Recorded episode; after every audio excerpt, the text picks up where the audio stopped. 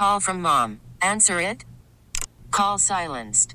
Instacart knows nothing gets between you and the game. That's why they make ordering from your couch easy. Stock up today and get all your groceries for the week delivered in as fast as 30 minutes without missing a minute of the game.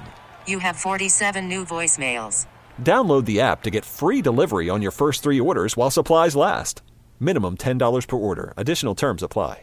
Hey, this is Amy Trask of CBS Sports Network, and you're listening to The Jake Brown Show. And welcome to The Jake Brown Show. That is I. Played at it, iTunes, Spotify, Stitcher. Uh, I've never said that before. and I kind of liked it though.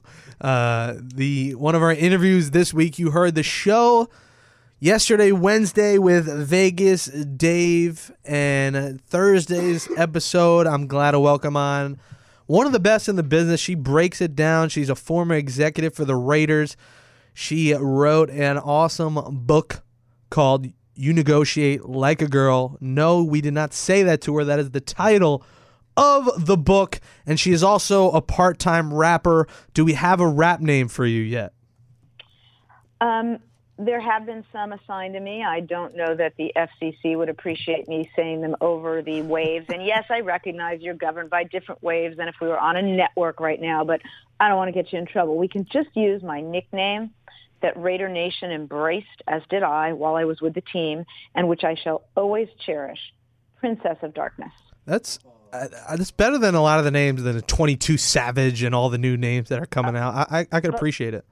And let me just ask this: Are you maybe a little frightened of me now? Because I think you should be. Yeah, I mean, Princess of Darkness. It's like a Barbie doll in black. It's it's scary. um, can, can- now we talked about you your NWA. We said on Twitter NWA would be your walk up song. So if you're in your New New York, we do a little karaoke. NWA. Can you give me a verse of one of your favorite NWA songs right now?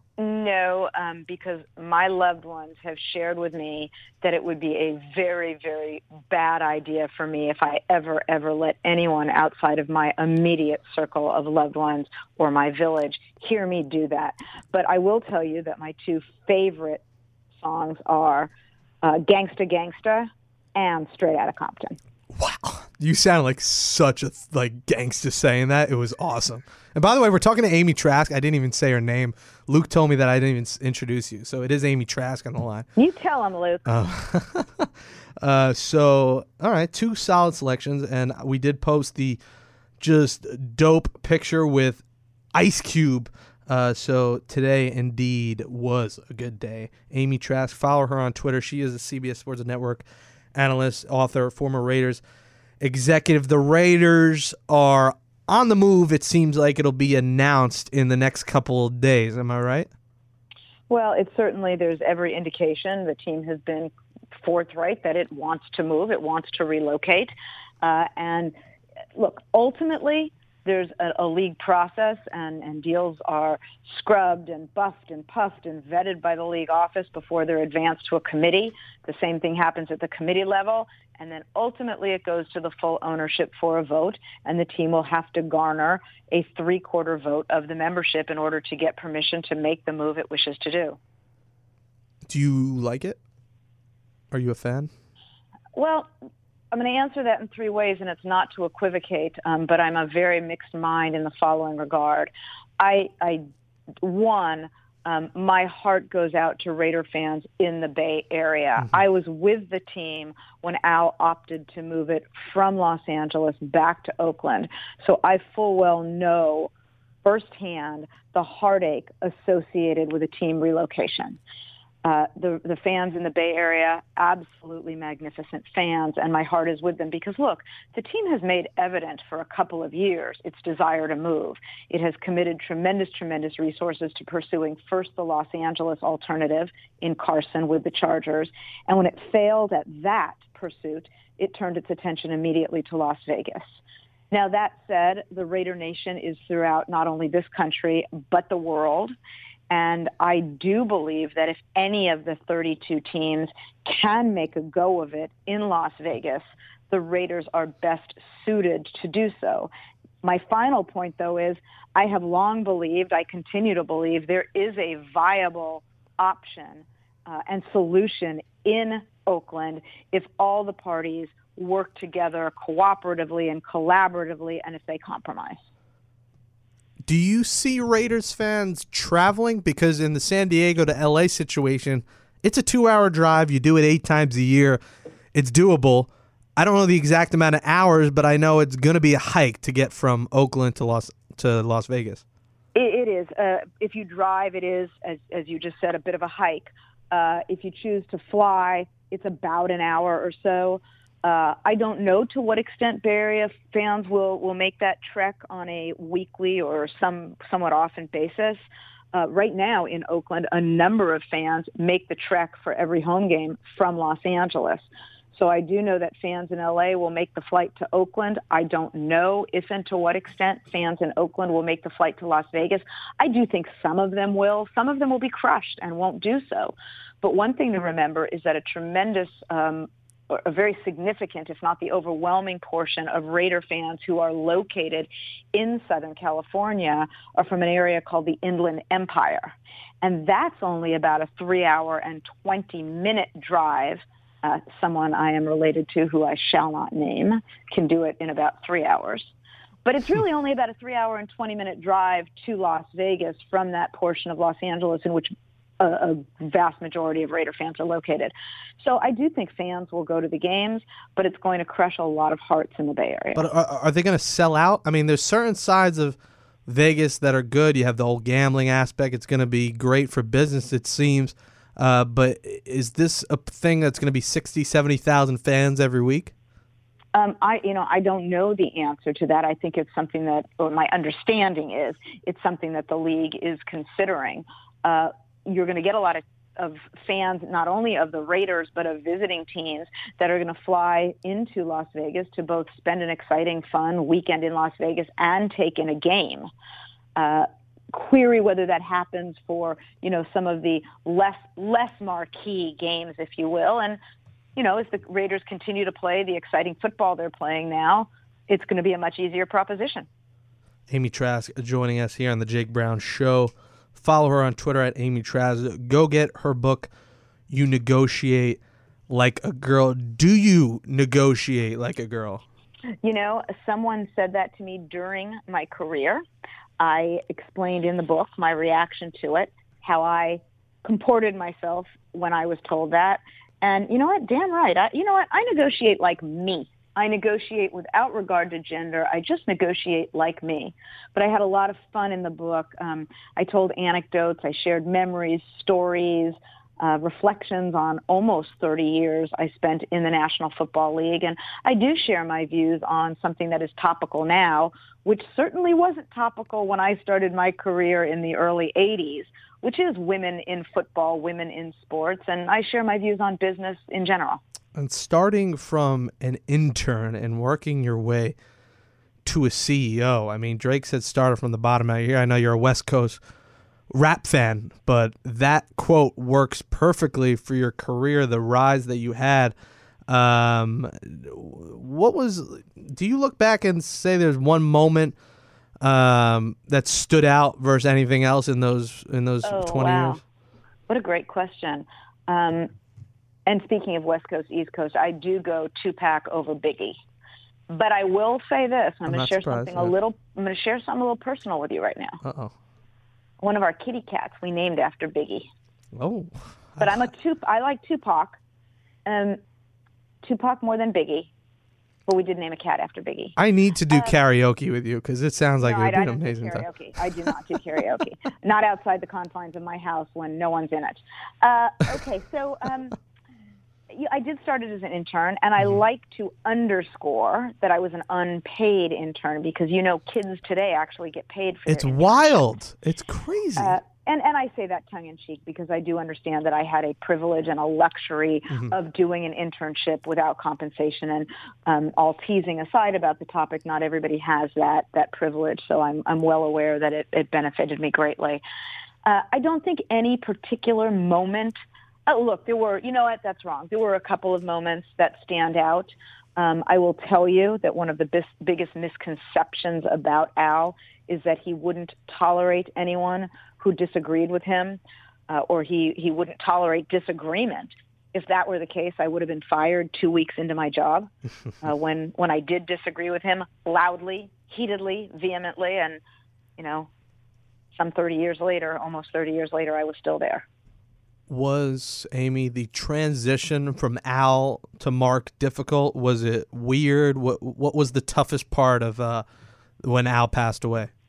Well, the toughest part, the toughest part of Al passing away was Al passing Yeah, away. of course. Um, and, you know, I was just sharing with someone at CBS Sports today um, a story about what happened in the days after he left. We were contacted by um, the National Football League and uh, about, you know, allowing access into his suite for the next home game and, and having an empty chair and cameras. And, and I said, you know, no, no. And, and there was pushback. They didn't understand why we wouldn't allow camera access. We were all walking around just clinging to one another and and crying and and holding on to one another in the hallway. So I would say that that losing Al was um, just it, it was devastating and. Um, then it would became very, very whirlwind for me. I, I don't remember breathing between the time we lost him and sort of through um, the end of that season. We all just put one foot after another to get through the season, and I had made a commitment uh, to oversee a seamless transition of ownership, and I saw through that transition, saw that transition through, and um, then I made the hardest decision I have ever, ever made in my life, and that was to leave a job that I had loved for almost well, I, a job that I had held for almost 30 years, a job which I loved for those almost 30 years. And, and as I said, that was the hardest decision I've ever had to make, but it was the right decision for me. Will you be, uh, I'll get my Arnold Schwarzenegger voice. Will you be back um, as a as a front office role? Do you see? I mean, you're killing it as an analyst. I mean, you're great, and the book is great. But do you see yourself getting back in, in that capacity at all? I don't. Um, and it's been very flattering and, and exciting and maybe to use sort of maybe an over the top emotional word it's been very touching that i've had some opportunities to do so. I have been contacted by several teams. But i was a raider. And um, i certainly don't judge or begrudge my colleagues my colleagues um, around the league for for those almost 30 years who moved from one team to another. They could sport the red of Kansas City one year and the green of Philadelphia another, or you know the the blue of the Giants one year and, and the the red of the 49ers another. Um, I was a Raider, and I never considered that, nor do I consider it fungible. So no. Um, now, if you want to talk about giving me some equity in a team, were I to own a piece of a team perhaps the analysis changes. Mark Davis, do you trust the franchise in his hands uh, in the future? I know you, you were close with Al. Um, Mark doesn't seem like the kind of guy that you can get as close to. Well, I would leave that for those who are working for Mark to talk about. I'm really kind of annoyed with myself because I keep ending sentences in prepositions. and I may be your nerdiest guest ever, but I really don't like to end a sentence in a preposition. So when you hear me stutter and stumble, it's because I'm very annoyed at myself for so doing. And so I just ended that sentence in about, and I don't like that. Um, I do hope that I'm your only guest that that gets frustrated and, and flustered when she ends a sentence in a preposition. You aren't the nerdiest because I have interviewed a chess master once, which was definitely the nerdiest kid that I've ever talked to. So I, I know it may strike you as odd that um, I want to talk about Biggie and Tupac and um, NWA and that I get frustrated by ending sentences and prepositions, but I don't consider those mutually exclusive tendencies. So, you know, back to your question, and I'll try to articulate it grammatically. Uh, yeah, I would leave that for those people who are working for him to discuss with you. Uh, I was there for only a brief period of time. Certainly, the team is doing very, very well on the field, and that's very exciting for Raiders fans. The Chargers are on the move as well here to Los Angeles. The critics will say the logo is not that creative and it's similar to the Dodgers. Uh, people will say, hey, it's still close, it's two hours away. Uh, what were your initial reactions as uh, they're on the move here? Uh, you know, there's been a lot of business discussion, and I love nothing better than a good business discussion about whether two teams can succeed in Los Angeles. Now, I grew up in Los Angeles, was in Los Angeles until I opted to move. Um, when Al opted to move the team, I opted to move with the team, and I'm back in Los Angeles now since having left the Raiders. And the business discussion is focused on whether or not, or if and to what extent this market will support two teams.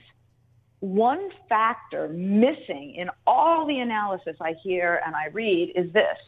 Los Angeles has never had a modern state-of-the-art stadium, or I should say, has not since 1923 or so had a modern state-of-the-art stadium. And in Los Angeles, there's a propensity for people to want to be at the hip, cool, hot place to be. So if the building uh, Stan Kroenke erects is as advertised, in other words, if that stadium is mag- as magnificent as many anticipate it will be, and if it becomes the cool place to see and be seen, then I think that that's a, a very different dynamic than what currently exists with the Rose Bowl and the Coliseum. I'll say this: they better win because in LA, show up late, they leave early. Uh, so and, and yet, and yet, what's interesting about that, and I don't disagree with you, but what's interesting is my experience with the Raiders is that demand for our tickets was never as great as it was when we announced a sellout. We would announce games sold out and, and demand for tickets was, would quadruple or quintuple. Hmm. So if something is perceived to be a hot ticket in this town, people are going to want it. Winning is going to do that. Perhaps this building will help the teams do that as well. They're going to have some luxurious sushi and other variety of foods there. there I'm sure there to bring them in. in. The Raiders' future, do you like where they're headed? Do you think David Carr can lead this team uh, to a, uh, Derek? I always mess that up every freaking time. Uh, do you think Carr can lead this team here down the road to a Super Bowl? Uh, he sure is a very, very exciting player. And look, um, the absence of Carr after his injury underscores his value to that team. Uh, I think one of, and, and, I don't, my next sentence is not in any way um, to to take away from Carr because he is terrific, but I'll, I'll add this in an additive fashion. Um, I said at the time, and I continue to believe that one of the most significant moves the team has made of late was the hiring of Jack Del Rio. Hmm. Uh, in Jack Del Rio, the organization, not just the team, not just the players, but the organization has the leader that it did not have under Dennis Allen. Last one for you. Who do you like this weekend? Who's going to Super Bowl? Who do you like? Oh, I can't tell you. I got to save that for CBS Sports uh, Network on Sunday, don't I? I can't get a nugget. I mean, can you break it down? I mean, the I, I, we talked about this during the week. This is the as a football fan, these are the perfect two matchups. I mean, it's going to be awesome. an exciting, exciting weekend of football. I mean, these matchups are, to use a very, very technical football term, delicious. They are delicious like matchups, that. and um, I can't wait for the games. Looking forward to it. It's great talking to you. Make sure you go get you negotiate like a girl and check her out on CBS Sports Network. That is Amy Trask, and follow her on Twitter as well. Amy, great talking to you. Thanks for coming on. Great have uh, great talking with you. Thank you for having me, Jake. This episode is brought to you by Progressive Insurance. Whether you love true crime or comedy, celebrity interviews or news, you call the shots on what's in your podcast queue. And guess what? Now you can call them on your auto insurance too with the Name Your Price tool from Progressive. It works just the way it sounds. You tell Progressive how much you want to pay for car insurance, and they'll show you coverage options that fit your budget. Get your quote today at progressive.com to join the over 28 million drivers who trust Progressive. Progressive Casualty Insurance Company and Affiliates. Price and coverage match limited by state law.